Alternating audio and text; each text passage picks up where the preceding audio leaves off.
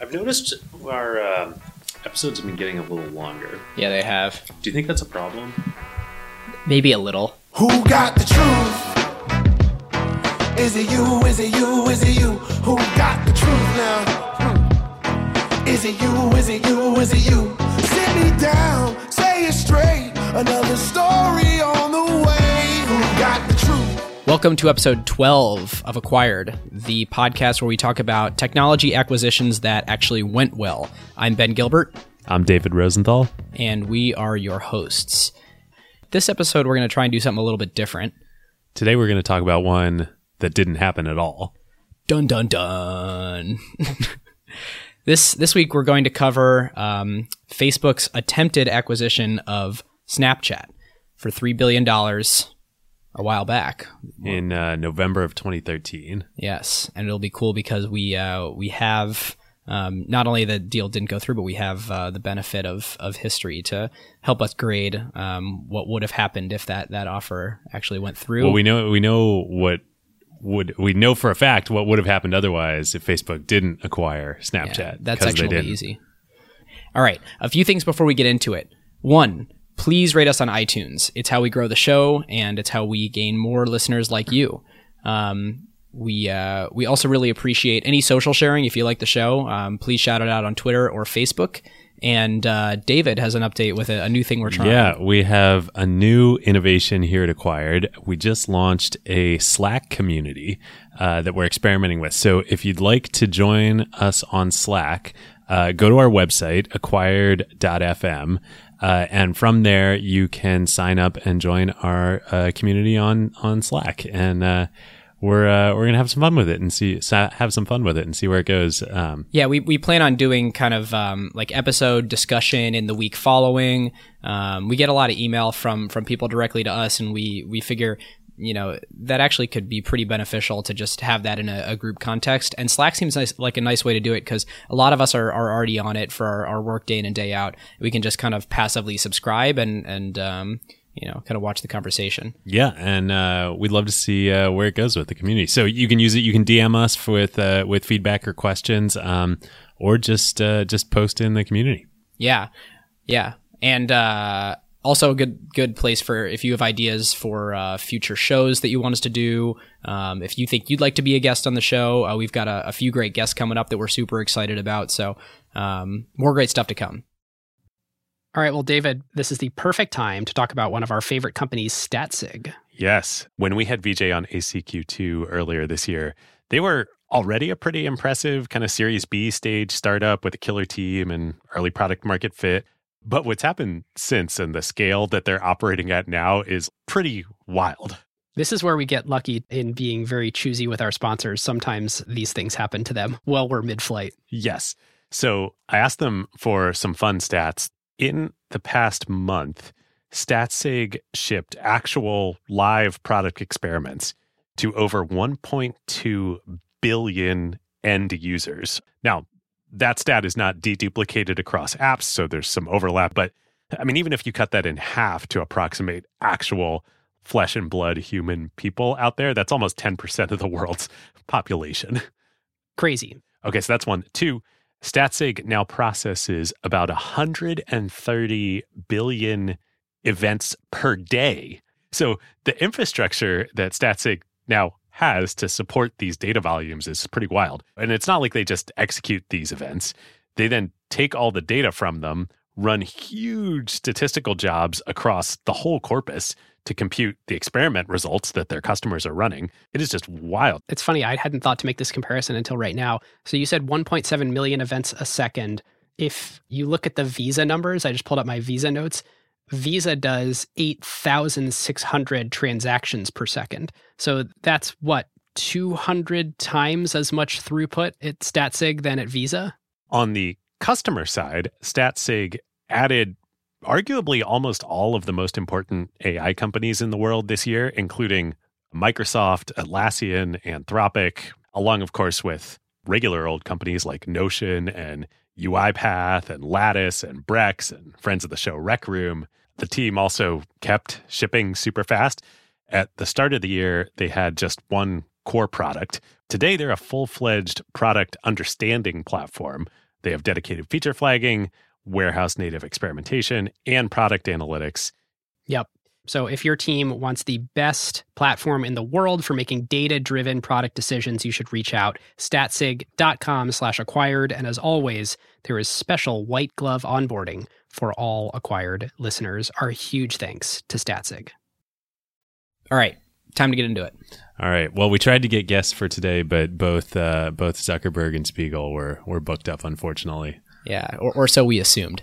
All right, I'm going to dive in with acquisition history and facts. Um, I'm gonna. This might take a little longer because this is a long story here. David, do not scare them away. All right, so 2010, Evan Spiegel is a sophomore at Stanford, and uh, he has just recently moved into the Kappa Sigma fraternity house that he had joined last year at the end of his the fraternity he joined at the end of his freshman year, and um, across the hall, uh, a guy named Bobby Murphy, who's a senior, uh, is living there, and so they uh, they start hanging out. They become friends, and Murphy recruits Evan. Uh, Bobby recruits Evan to work on a social app that he had an idea for, inspired by Google Plus. What? Unsurprisingly, that goes nowhere. Time goes on, and uh, Evan uh, Evan's still at Stanford, um, and he's actually he's he's doing great at Stanford. Um, so he's an undergrad, and uh, he ends up majoring in product design. And David Kelley becomes his advisor. Uh, David Kelley's the founder of the D right? School, yeah, founder of the D School at Stanford and professor there, and founded IDEO before that. Um, and the D School, I have a you know bunch of personal history here, having gone to Stanford for business school. Um, the D School normally only admits uh, grad students, like undergrads can't take D School classes. Um, but somehow Evan manages to get David to be his advisor. Wow. And that's not the only cool thing he does as an undergrad.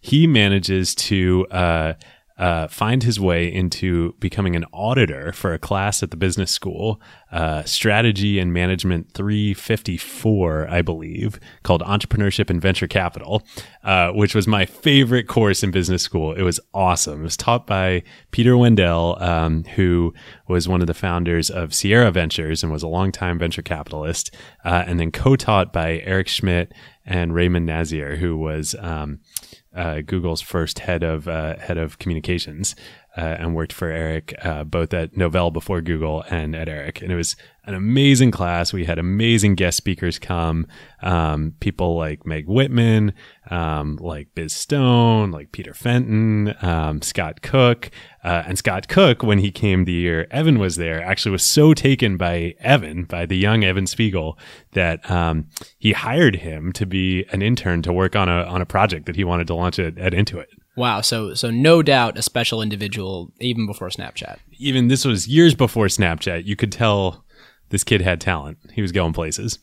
Um, so uh, that summer after uh, after Evan's sophomore year, um, he and Bobby team up again. They start a new company. Uh, this time, it's a website for aspiring college uh, uh, people, high schoolers navigating the college admissions process. It's called Future Freshmen. Why does this story fe- feel super familiar? I feel like I've seen a movie about it, like a, a f- kind of a failed idea before the big idea that took off. Maybe maybe co- went to college together. Um, something about somebody believing it was actually their idea, laying claim. Yeah, was there? Uh, there were some twins who. Uh, Yeah, they might have used a super similar law firm to Yeah. the law, the one here. I'm We're jumping ahead, but obviously referring to the social network here in Facebook. Uh, this the similarities are eerie. Okay, so the future freshman that goes nowhere. Again, uh, April 2011.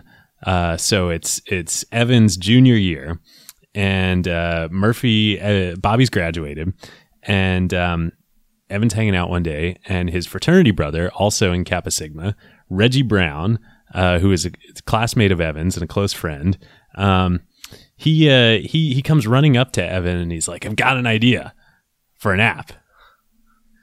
Uh oh. Uh oh, and um, and he's like, I, I sent this uh, I sent this picture to this girl uh, last night. Apparently, this is all uh, as we will discuss in a minute. This is all in um, discussed in the courts and legal filings. Um, and I, I got this idea for an app that you can make pictures disappear. And supposedly, Evan gets really excited and repeatedly calls it a quote, million dollar idea. Which- One million dollars. which he denies, I believe, in the court proceedings that he ever Yes. said anything about the, the million, but but did acknowledge he was very excited. Yes. So they get really excited, the two of them, Reggie and Evan. They recruit Bobby again. This point, Bobby's graduated. He's got a real job. He comes back. He becomes the CTO of the company. Uh, and Evan just conveniently happens to be in a design class at Stanford where uh, they build a product and a, and a company in the class. And the, the Wait, did was this actually part of his like he worked on this in a class? Yeah, so they they they submit this this idea, this app that they're building. They decide to call it Picaboo. Um, they submit it as their project for the class, as Evan's project, and the uh, the uh, final day of the class, there's a panel of esteemed venture capitalists that judge all of these these projects in the class, and so you know they work really hard during the semester, during the quarter, and um, and they get the get the app. You get a prototype done. It's actually at this point it's a website. It's not even on a phone. You have to submit Yeah, photo on a website. Right, you have to like click the choose file button on your computer. I mean, it, that's a mess. It was janky, uh, and uh, and it goes over like a lead balloon.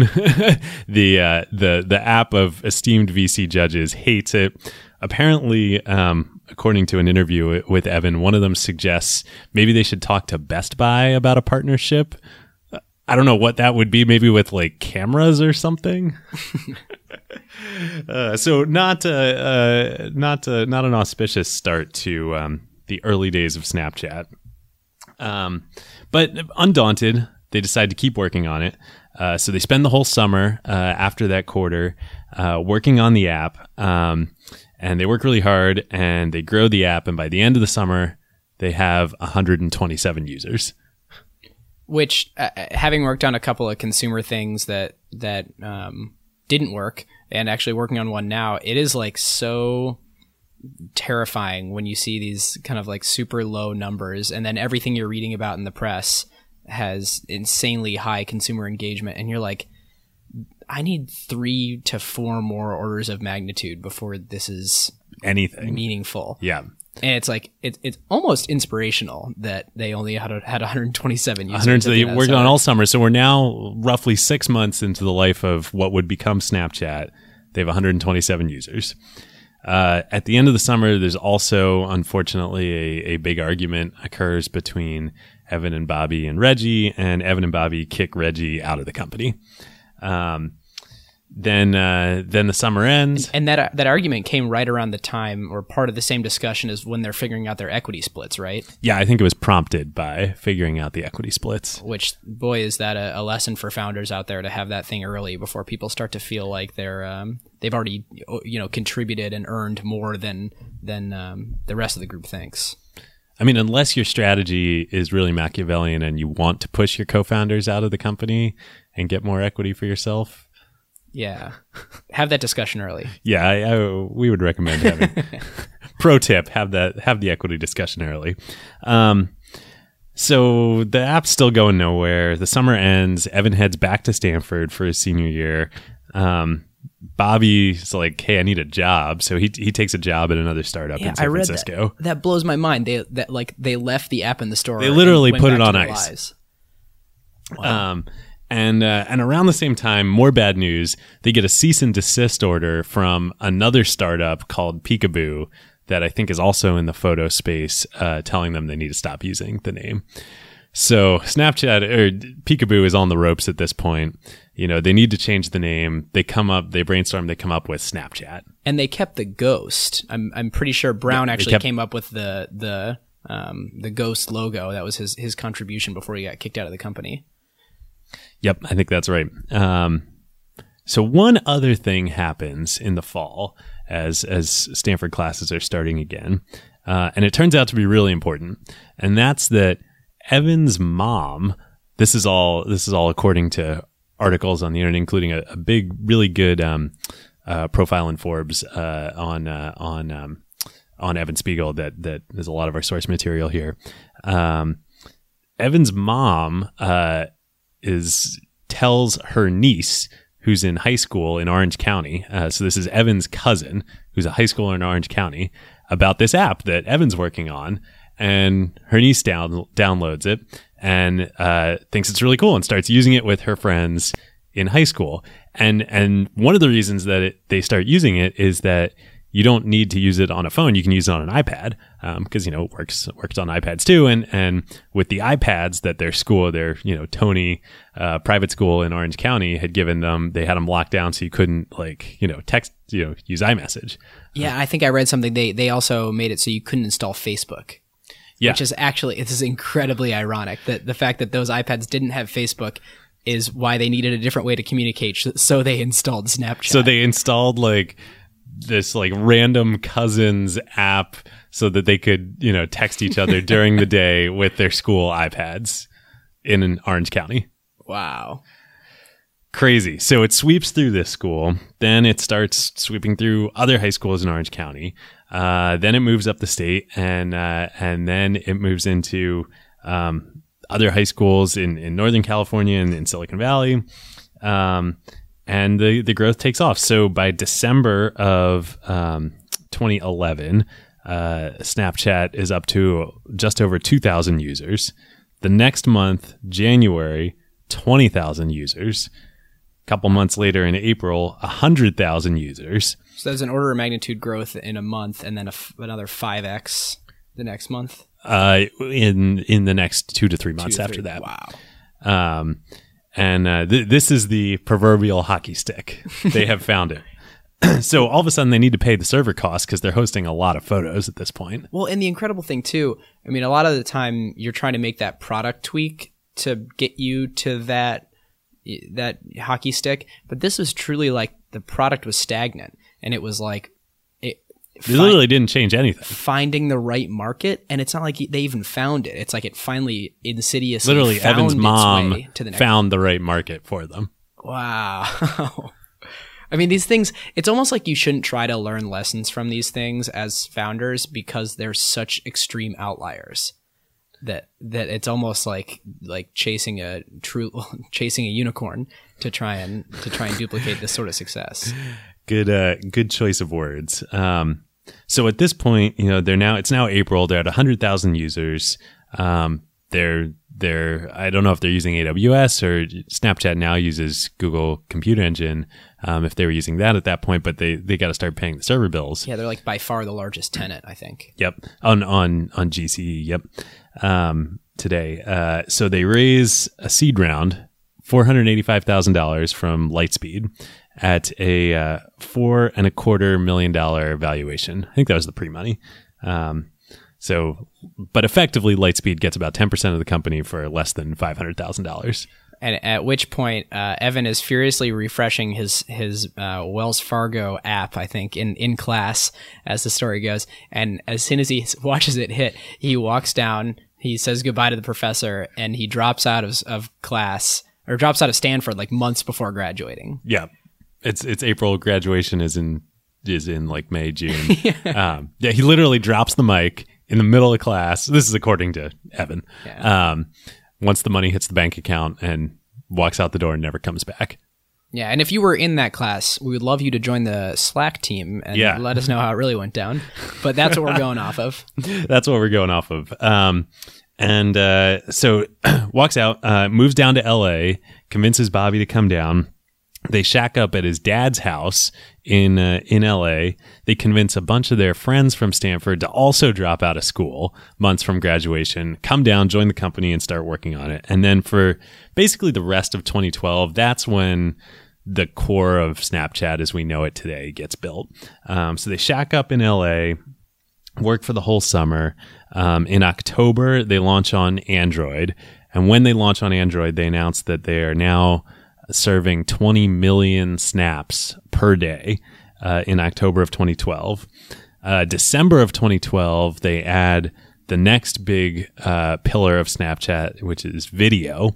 Um, and then also in December of 2012, Mark Zuckerberg has heard about this app uh, and he sends an email to Evan Spiegel.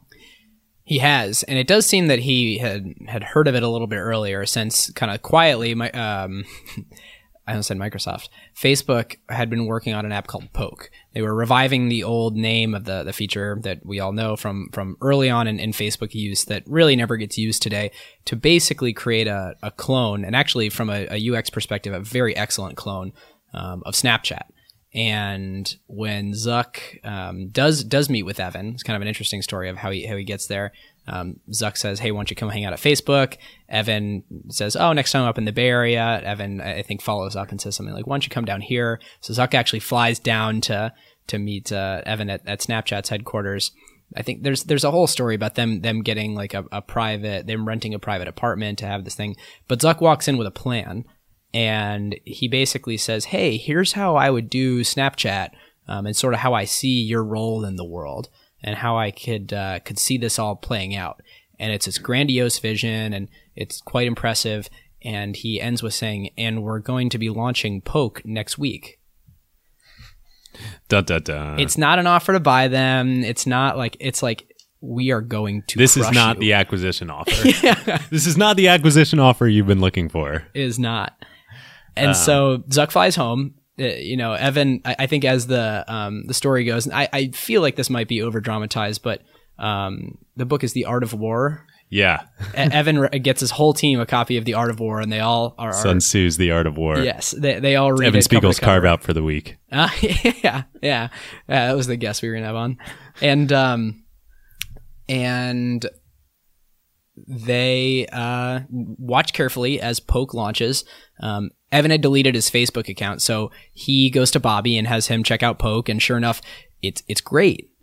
But the thing that's even greater is all the buzz that happens for Snapchat by Poke launching. Yeah, and I believe it. You know, Evan then is is is quoted as saying like this was this is basically like Merry Christmas to Snapchat when Facebook did this because it brought so much attention to the platform. Like the second word out of everybody's mouth when talking about this huge launch that Facebook was publicizing was Snapchat. Yeah, it's so and and a couple interesting observations here. One, um, that's a super common thing. I think that a lot of the times, uh, I I know this actually at firsthand. I made a to do list manager similar to Reminders for the iPhone before Reminders launched. And when Reminders launched, we were like, "Oh my God, we're dead." Apple Sherlocked us, and Sherlocking is a reference to Apple back in the day launching an app built into the platform called Sherlock um, that put all the other search apps out of business. I think I have that story right. It might have been called Search. Ah, yeah, the app was called Sherlock, and then Apple built Spotlight. Anyway, Ah, yeah, yeah. something like that. The um, but uh, what it did for us as a, a to do list was make a lot of people realize they needed a to do list manager, and maybe they didn't like the the generic one that that Apple launched. Same thing with Instapaper when Apple launched the Yep. the um. What is it? Read later service that's built into Yeah, the OS that nobody and Safari, uses. and and, and uh, sales for Instapaper spiked. So it's kind of an interesting like. Don't be so afraid of the big guy launching your your feature. And in this particular case, as is so much evidence, I mean, the reason we're spending so much time on the history and facts here is like, this is amazing. Like, you couldn't make this stuff up. No, this um, is, and and it's this is like wonderfully dramatic and like it couldn't have been scripted any better. That and we know it all from both court cases and interviews that uh, that Evan's given with with media outlets. yeah, and here's the part that gets me, like Snapchat is could you could argue it's already today, but could at one point be an existential threat to Facebook. The reason they got installed on those iPads was because Facebook was being blocked and Yep. they needed something else. And then the reason that they got this huge boost in downloads right before Christmas that year was because Facebook gave them a gift. I mean, Yeah. they launched s- s- like Snapchat and then made everyone go to Well, and this was such a legitimizing moment for Snapchat because until then, to the extent anybody talked about it, it was like, oh, that's just for sexting. Right, right. I remember that. And I remember the turning point too, where I started realizing, okay, w- we'll talk about this in tech trends, but like, okay, my friends are using this for like really telling me the story of their life as it's actually happening without trying to make themselves look perfect. And this was before Snapchat stories, but I remember getting Snapchats and realizing these are pictures people would never put on Facebook. And yet Yep. I'm engaging with these people all day, every day. And none of like maybe I'm not cool. I don't know. None of them were sexting. Like every Yep. single one that I would get from someone is just like this is like a candid, casual peek into my life, and that I kept trying to tell that narrative, and I, I was even later. Some people were trying to tell me that narrative, but I wanted to make the joke. And I remember trying to tell that narrative to people at work and my family, and everyone's like, uh, it was like taboo to have it installed on your phone because it was known as the app for sexting. Yep. And you're right; it's totally legitimized it. totally legitimizing it. Um, so just two short months later, February 2013, three huge pivotal pivotal moments for Snapchat. Uh, first, they announced that they're now seeing 60 million snaps per day going through the platform. Second, they raised their Series A.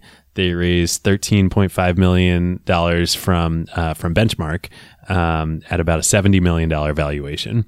Uh, and interestingly, there was actually Matt Cohler at Benchmark who first kind of identified Snapchat and started making inroads with them. And then uh, Mitch Lasky ended up uh, leading the deal and joining the board for Benchmark. Um, but Matt had been, uh, well, first he was very early employee at LinkedIn, um, but then he was a very, I think one of the first five employees at Facebook. Um, and then when he left Facebook to join Benchmark, his first deal that he did was Instagram And not a terrible track record.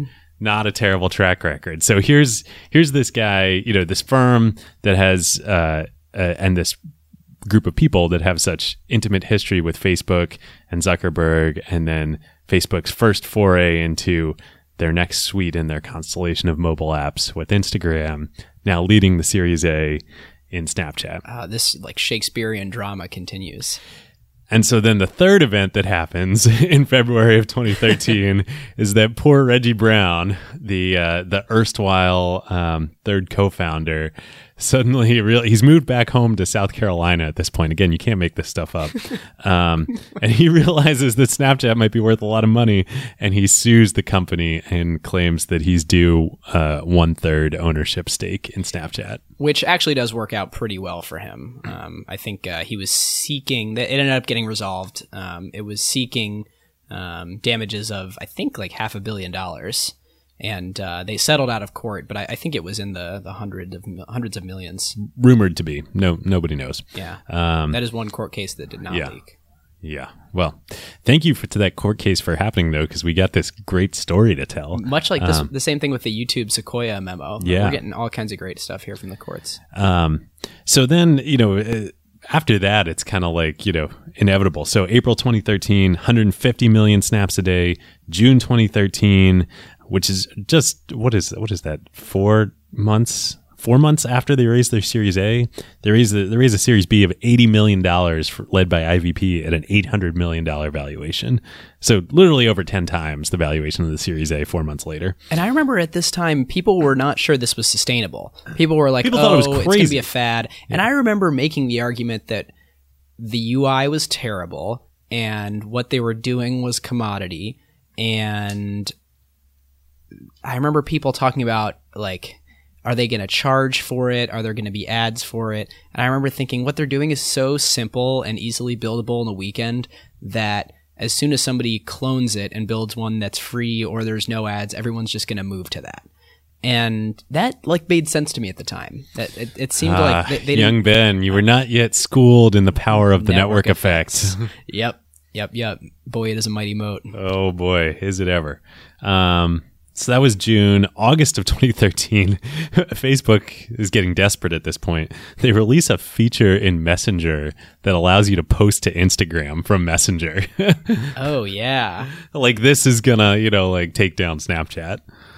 Um, September 2013, 350 million snaps per day. Snapchat announces October 2013 they launched Stories, which are incredible that we'll, we'll get that, into that later was game changing. totally game changing. Um, and then finally, November 2013, uh, rumored, um, but but leaked to many many press outlets, including the Wall Street Journal.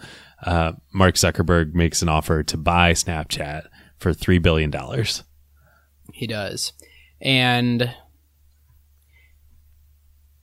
you know, there's no um nobody knows exactly where the leak came from there. I think Zuckerberg sort of alleged, and we know this from the Sony email leaks, Zuckerberg alleged that um it was uh, it was a tactic by Evan. Um, you know, Evan throws back that it could have just as easily been Zuckerberg to try and and and dampen their fundraising efforts rather than bolster them. Um, but anyway, there's no it never really comes to fruition, and all we know is that the the it offer didn't was happen. made. It didn't. We know the offer was made. We know it didn't happen. But it's it's pretty. I mean, you both have to put yourself in Mark Zuckerberg's shoes here. Less than a year ago, he flew down to L.A. and he basically sat there. You know, according to you know what what we've what's been disclosed uh, and what we can read about, he sat there and he told Evan, you know, how to build Snapchat and how he would do it and what the right way to do it is. And oh, by the way, Facebook was just going to do it. So, you know, good luck with your little app. And then less than a year later, he's he's again sitting there offering to pay three billion dollars in cash for this little app. which is is three Instagrams. Keep in mind, WhatsApp hasn't happened yet, so this seems absolutely preposterous. I mean, I, I, uh, I'm just sitting there thinking, you know, later on we're gonna kind of judge like should they should they have offered more or, um, you know, what should they have done after or what should Zuck have done after it was declined? Um, but uh, you know, it, it seems crazy. And, Yeah. and at the time, you got to think like, okay, why does wh- why does Facebook need to do this? What is Facebook's core competency that is the the the mighty moat that they can't have upended? And you know, that's that's effectively owning your attention because then they get to choose what to do with your attention, how much to to use for advertising, where to point it in terms of articles or friends, how to weight all that. But Facebook, their number one holy grail metric is engagement and how much can they k- keep you engaging and hold your attention in a day and snapchat is is just like the the perfect storm of more engaging Yeah, and that's you know, um, well, we'll jump into acquisition category had it happened in a minute, but um, you know, fast forward to today in in May of 2016, and it's interesting. You know, Snapchat um, is growing super fast, and I'm sure will reach a large number of users at some point. But their their DAU, the the daily active users that they report, is about 100 million now which is about a, a tenth of facebook right about a now. tenth of Facebook, um, and is I believe smaller than Twitter. Well, Twitter's MAU I think is like three four hundred million maybe. it's like 300 and whatever it is it hasn't grown meaningfully in a while yeah, um, but but you know Ben hit on engagement, and that that is the key here with Snapchat. I mean, so today. Um, they're closing with 100 million daily active users. They are closing in on about uh, just about 1 billion snaps every single day. So that's for every active user on the platform, that's 10 snaps per daily active user per day. and 60% of people who use snapchat daily snap every day Yeah. themselves So this totally Snapchat totally blows up the you know the old um, paradigm that you know ninety percent of your users on a social platform you know won't create content and ten percent will and one percent will be super users. Like Yeah. sixty percent are super users. Yeah, like if you think about like a Reddit type website or something, you're gonna get ninety percent lurking, just just being the the consumers. Nine percent are um, are commenting, and then one percent are are actually originating the content that creates the the uh, the conversation on the site. And and you know what they just completely upended it by making it stupid easy to create. Literally stupid easy. Yeah, like I remember, I, it actually works to their advantage that it still looks like this and it's sort of their brand. But I remember thinking that it was like kind of hackish and amateurish. That the best way that they could think to overlay text over any image was by just like, ah, screw it, we'll make the whole line dark behind there, and like, ah, ship it. It just it just felt so crummy to me. But like now, it's it's become if you see that anywhere, you're like, oh, that's a that's a screenshot in Snapchat. Like they should just do billboards of that because that's their brand at this point. Yeah.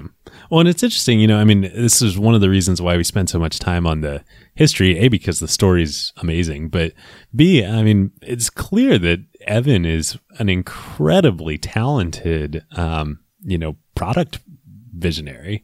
Um, it's not like, you know, Snapchat's, uh, Snapchat's look and feel and brand in a lot of ways is, as Ben, as you were saying, super janky, but like, it's intentional, right? Or is it pioneering, David? I mean, they really do. All these all these UI paradigms are like so foreign the first time you use the app, and we're having so many people now that they're kind of breaking north of their their their um, uh, stereotypical age group into into more adult usage. Um, people like being, saying, "I don't know how to use Snapchat, and I need my kids to teach me." And you know that, that's always true with any new technology. But putting on my iOS developer hat, the easiest thing to do when creating an app is to create a table view with a, a navigation bar at the top and then a little drill down, just like when iPhone OS launched in 2007. Yep. And what Snapchat's really done is say, like, nope, you open it up and it's in camera mode, and then everything is gestural from there. And once you learn it, you get incredibly fast at that, and it's like its own language and grammar. Yep. And and one of the things there was a a great article shoot, I can't remember where. We'll find it in the um, and link to it in the show notes that just came out. Um, another one of many profiles of Evan and of the company, and um, one of the things it talks about, you know, it's notoriously been hard to work for Evan, and there's been a lot of employee turnover at Snapchat. Um, but one of the things it says in there is that like the any discussion of like, well, we need we have problem X or we need to do thing Y, and so we should just look at what you know other people have done on that. Like, what did Google do? What did Facebook do? Like, what did Instagram do? Like, like that'll get you fired like right away. Like the culture they have and that Evan tries to cultivate there is like, I don't care what other people have done in the past. Like we're doing things our way here.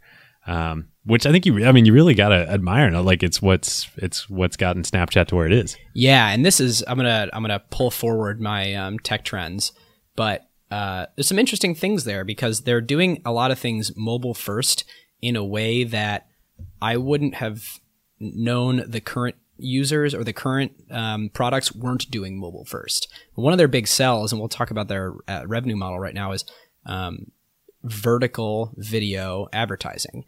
And for the first time, they're forcing content creation to appear in the way that is the most immersive on your phone.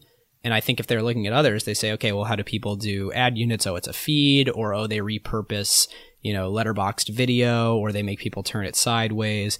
And that wouldn't be as engaging. I mean, it's a harder path to go this way, but it's, uh, you know, I think it's fair to say product visionary that everything is completely rethought in this In absolute vertical, yeah. mobile first way. They also have basically I mean, they, they changed the way that they they um, do uh, user growth and, and adding your friends with snap codes. I mean, that is Yeah. the that, that is the first time I've seen QR codes used effectively in the wild, and I think that you know if you go get a Facebook product manager or you go and get you know someone who's worked at, at LinkedIn or, or Google, you ask like, oh, how should we do like an invite system and a fa- and an adding friends system? There's like a templated way to know how to do that, and this is so different. It's like What do you mean? If they're probably right next to each other, so it will be will it be easy to just show the screen to the other screen? Yeah. Okay. Cool. Snap code accomplished. Or what if and they make it their interestingly, that was an acquisition. They acquired the technology behind the QR code. Oh, nice. Well, I Um, guess good, good on them for for you know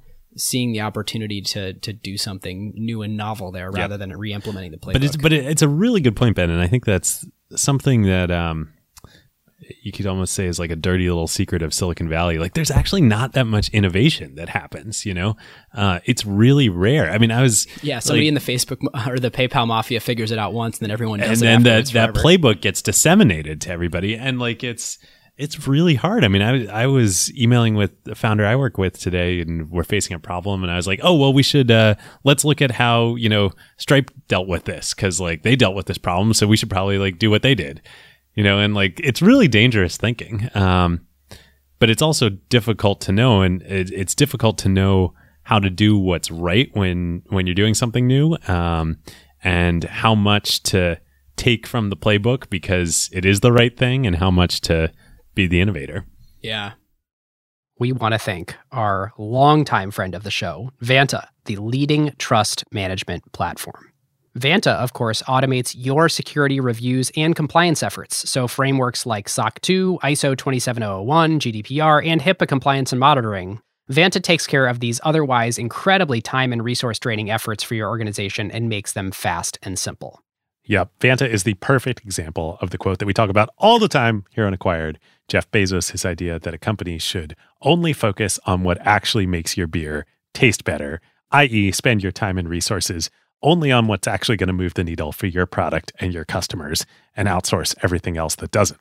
Every company needs compliance and trust with their vendors and customers. It plays a major role in enabling revenue because customers and partners demand it. but yet it adds zero flavor to your actual product. Vanta takes care of all of it for you. No more spreadsheets, no fragmented tools, no manual reviews to cobble together your security and compliance requirements. It is one single software pane of glass that connects to all of your services via APIs and eliminates countless hours of work for your organization. There are now AI capabilities to make this even more powerful, and they even integrate with over 300 external tools. Plus, they let customers build private integrations with their internal systems. And perhaps most importantly, your security reviews are now real time instead of static, so you can monitor and share with your customers and partners to give them added confidence. So, whether you're a startup or a large enterprise and your company is ready to automate compliance and streamline security reviews like Vanta's 7,000 customers around the globe, and go back to making your beer taste better, head on over to vanta.com slash acquired and just tell them that Ben and David sent you. And thanks to friend of the show, Christina, Vanta's CEO, all acquired listeners get $1,000 of free credit. Vanta.com slash acquired. Okay, so I think for the structure of the show, what we'll do now is we'll we'll dive into category. What would have happened otherwise? We can talk through a little bit, um, and we'll kind of wait all the way till we get to render conclusion to talk about their current business. Does that sound good to you? Sounds good to me. All right, sweet. So acquisition category, I was torn on this, and here's here's how I'll I'll frame it. If they had actually gotten the acquisition done when they did, it would have been, or when they made the offer, um, that would have been a product acquisition. They were buying Yep. one single product that people all over the place were using in the exact same way. At this point, it would be a business line. It is many products rolled into one. I mean, they've got what, stories and Discover and the, the traditional Snapchat model, and they like they have several different ad units that they sell in there, and those are all different products for advertisers. And I think that at this point, is it would be like the Snapchat business unit of Facebook rather than hey we bought this one-off app. It has a lot of people using it like WhatsApp. It would it would truly be like they would need their own ad sales team. They they would need a, a lot of things that wouldn't be able to be factored into Facebook. Yep, I think that's right. Um, the only counterpoint I'd offer um, is maybe this would be had this actually happened and had uh, Facebook done its thing and just left it alone, um, and all of the growth and innovation that's happened at Snapchat had also happened. I think you could almost argue that this would be a new category, which would be like a wholly independent company within another company. Um, yeah and then okay so because it's because it's all of it right like it's the people it's the technology it's the product it's the like the way the business operates all of these things are just wholly different from facebook yeah and this is um in a way that instagram and whatsapp really aren't Yeah, so let's play that out. So now we're into what would have happened otherwise. Um, if the acquisition had gone through, this is pre revenue for Snapchat. yep Does Facebook kind of have their way with it and, and start gathering more information about the Snapchat user? Or even better yet, they probably find a way to just tie those together on the phone where they say, oh, this person's logged in as Facebook here. They ask you to log in as Facebook with Facebook once in the Snapchat app so they can tie it together.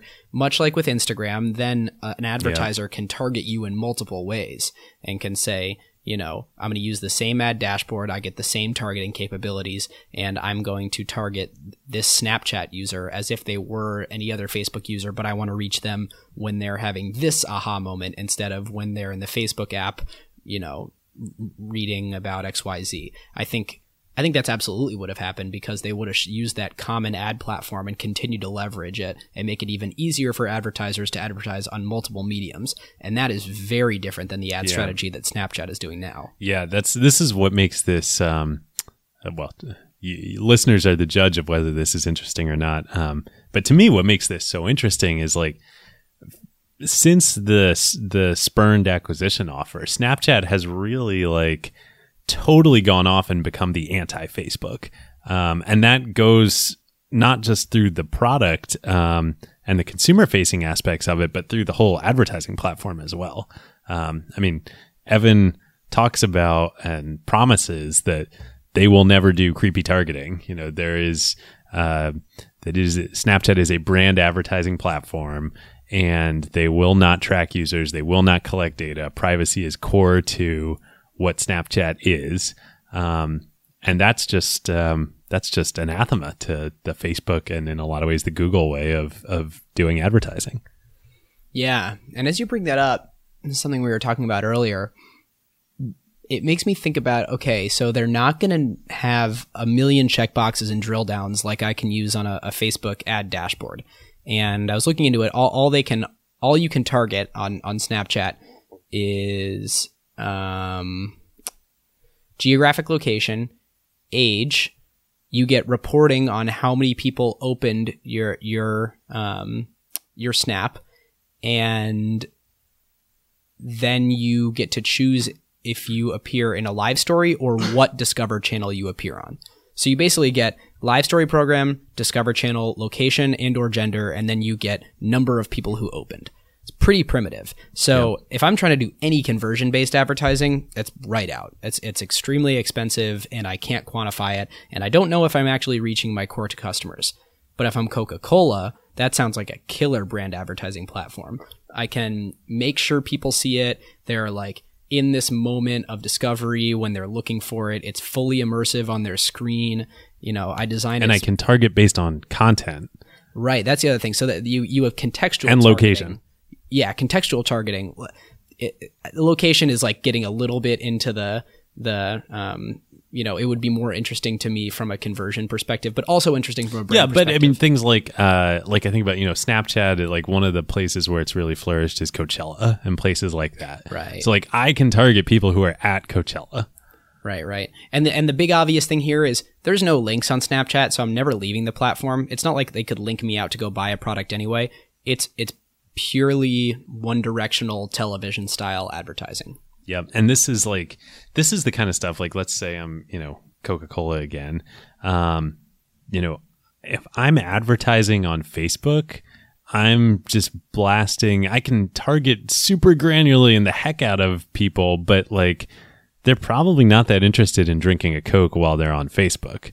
But like if I target people who are at Coachella, like and it's hot out, you know, maybe they want to drink a Coke, you know, or or or when I target based on that's location, which is secondary here, but but content wise. So like all the Discover Channel, you know, uh, you know, ESPN or Tastemade, you know, um, I want to advertise to people who are interested in cooking. I'm uh, you know, Right. I'm um, you know, Betty Crocker or whatever. Like I could advertise on Facebook to people who list cooking as one of their preferences, but they're not cooking when they're on Facebook. But when they're watching Tastemade and watching cooking shows, then I can then they're in the mode for I, I don't know if the context is better. Like I look at it like you're not the nature of brand advertising is that you're not going to go and like transact on that and close the loop at anywhere near that moment. It's that it's like stored in your head. And um, I think that the context doesn't matter, but the richness of the ad does. You don't think there are psychological associations between content and advertising? Oh, I do. I just don't think that um, seeing an ad on Facebook is contextually worse than seeing it on Snapchat. I'm already in entertainment mode. I could see that if you're if you're advertising to me when I'm on a Google search and I'm on a quest for an inf- information and I'm like Coca Cola, get Yeah. out of here right now. But on Facebook, like you know, I'm open Yeah. to being entertained. A- anyway, my, I guess the point I'm making is I think the context of Snapchat isn't necessarily any better, but since they're doing brand ads and you have the opportunity to create a much more rich advertisement, that it makes it a more valuable brand platform because you don't actually care about that granular of targeting. Fair enough. I still think like, you know, when I'm on ESPN and Discover and I get Axe body spray, I mean I would never wear Axe body spray, but I'll- Uh-huh. so I claim on the internet. um, but like, I don't know. I, I like to the extent you could make an argument that television is still very valuable. It's like this is the which argument. which you absolutely can. So, so here's here's we're getting into my render conclusion, but I think Snapchat's opportunity is enormous because brand advertising currently is and has always been much larger than than transaction based advertising. As- I'm not sure conversion based advertising. I don't know the Uh, right word. direct response. direct response. That's yeah, there you go. Um, and advertising stays relatively fixed uh, as a percentage of the GDP. It's between one and one point four percent of the GDP ever since the notion of of you know advertising was was invented in the United States, and so with that staying about flat, you know the GDP will grow some, but um, with that staying uh, uh, you know about fixed, it's about allocation, and if brand advertising is is is and sort of will always be more significant than direct response. Right now, a lot more brand dollars are spent on television still than anywhere else. And now it's a race to what platform can effectively steal from television advertising. And that's where I think Snapchat's real Yeah. opportunity is. It's, it's Well- can they be, you know, the, the television of the future? there's no good place really to do it online right now. I mean, we we did a past show on YouTube. You know, YouTube's kind of the best place to do brand advertising online right now, and it's still got a bunch of problems and people skip ads and all that stuff. You know, whereas.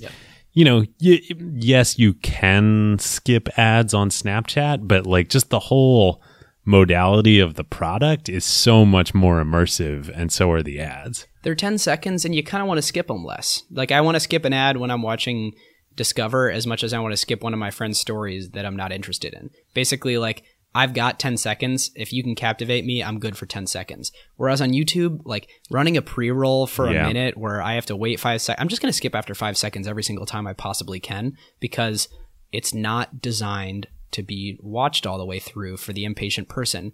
And Especially Snapchat not on mobile. especially not on mobile. Great point. And Snapchat is like totally piggybacking. Now we're in tech trends, but totally piggybacking on our completely, you know, uh, I, our, our culture that is not able to pay attention to things for very long, and we end up watching i was talking to someone else today watching a snap for 10 seconds watching another snap for 10 seconds and maybe like 10 minutes go by and you end up completely immersed in in something where you could have watched a whole television show in there but it was cut up in small enough content where i was continually entertained And again, back to like even Instagram, and you know, as our listeners know, we're big fans of Instagram, but like you got to scroll through the damn feed. You do, you do, and God, as a as a completionist, it kills me that it snaps to the top every time. So I have this like fear of opening Instagram now because what if I get partway down and then there's some pictures that I missed? Like Snapchat doesn't have that because everything in it, the understanding is like it's sort of unimportant and it'll go away anyway, so I can just check it at my leisure. And literally, you just open the app, and maybe you like you know you you open the app, you swipe left, you tap, and now with stories auto playing to the next story, that's all you got to do. Yeah, I think their average time v- uh, viewed an app right now is like 30 minutes. I mean, they command a tremendous amount of attention. Thirty minutes with two taps and one swipe. Yeah.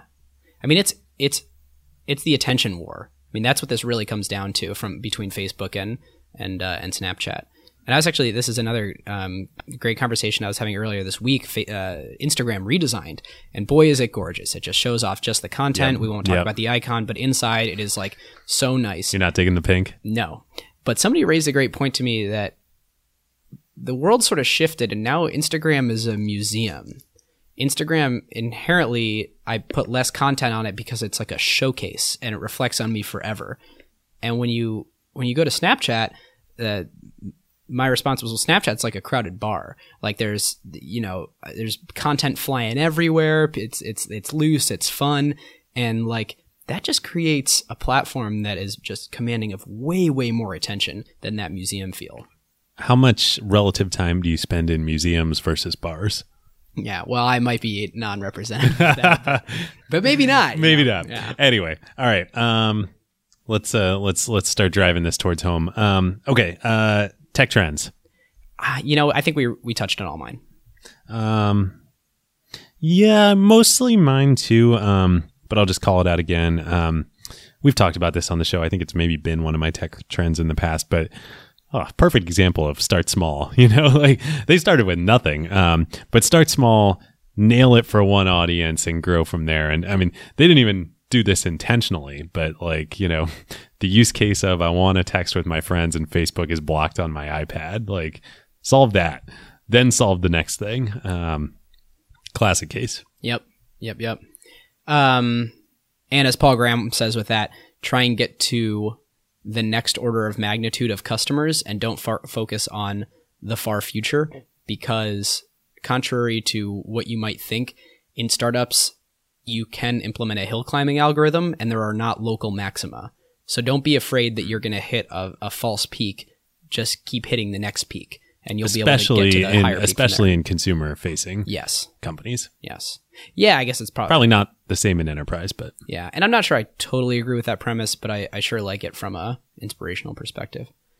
All right. Conclusion. So so normally we would we would throw out like was it a good decision to make this acquisition? And so I was thinking for this one, you know, was it a good idea if you're a Snapchat shareholder to, you know, decline this offer? Uh, and David has a, a more interesting framework, I think, because because that one's that one's just a sure thing, right? It's like, oh, I'm a, I'm a Snapchat shareholder. Do I want to be worth three billion dollars or the sixteen billion dollars it is valued on paper today and will likely continue to grow? So, David, what's your, your framework? So um, I thought we could do uh, grade Mark Zuckerberg and Facebook for the decision to walk away after the $3 billion versus trying harder to make the acquisition happen, likely at a higher price. Yeah. And this one's interesting because I think it presents a little bit more than just like obvious shareholder value. It gets into, you know, the more you're sending offers back and forth, the more likely to leak. Um, the more you worry about your team back at Facebook, like we saw with the WhatsApp acquisition, being like nine, wait, nineteen billion dollars we paid for what, and then sort of having to justify that. There might be like a personal pride thing on the line there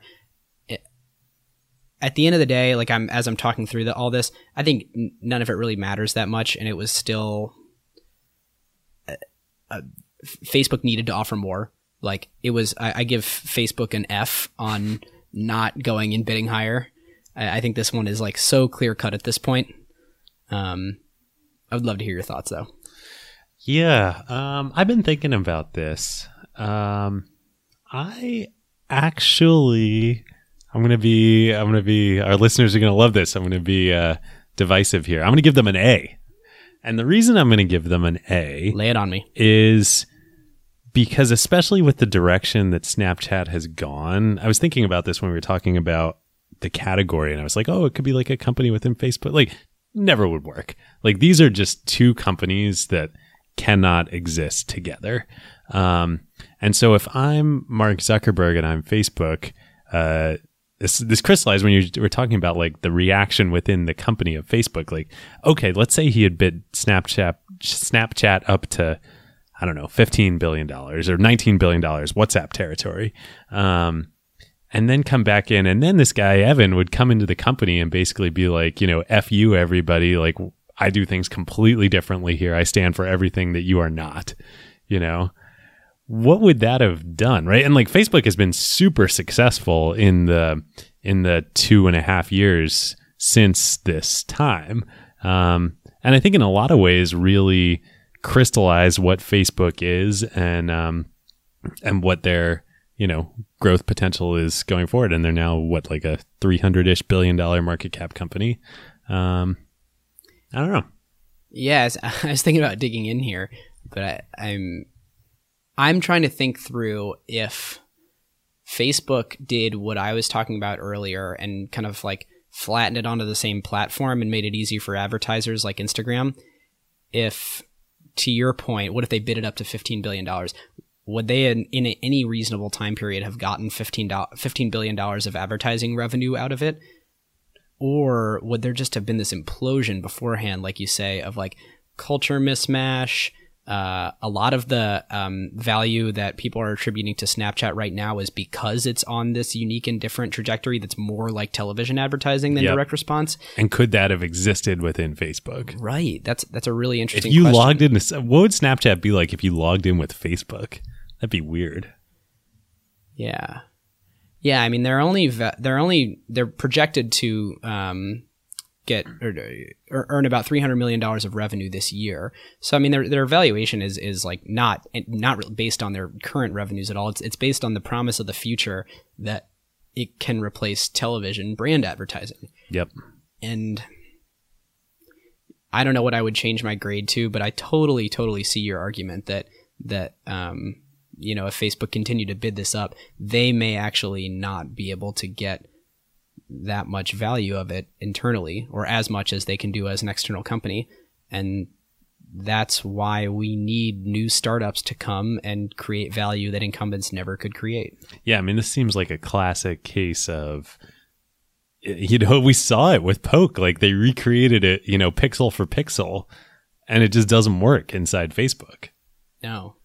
I mean, yeah, there was the network effect mode too, but like, Right, right. it was still so small at that point. This is a great time to tell you about one of our very favorite companies, Crusoe.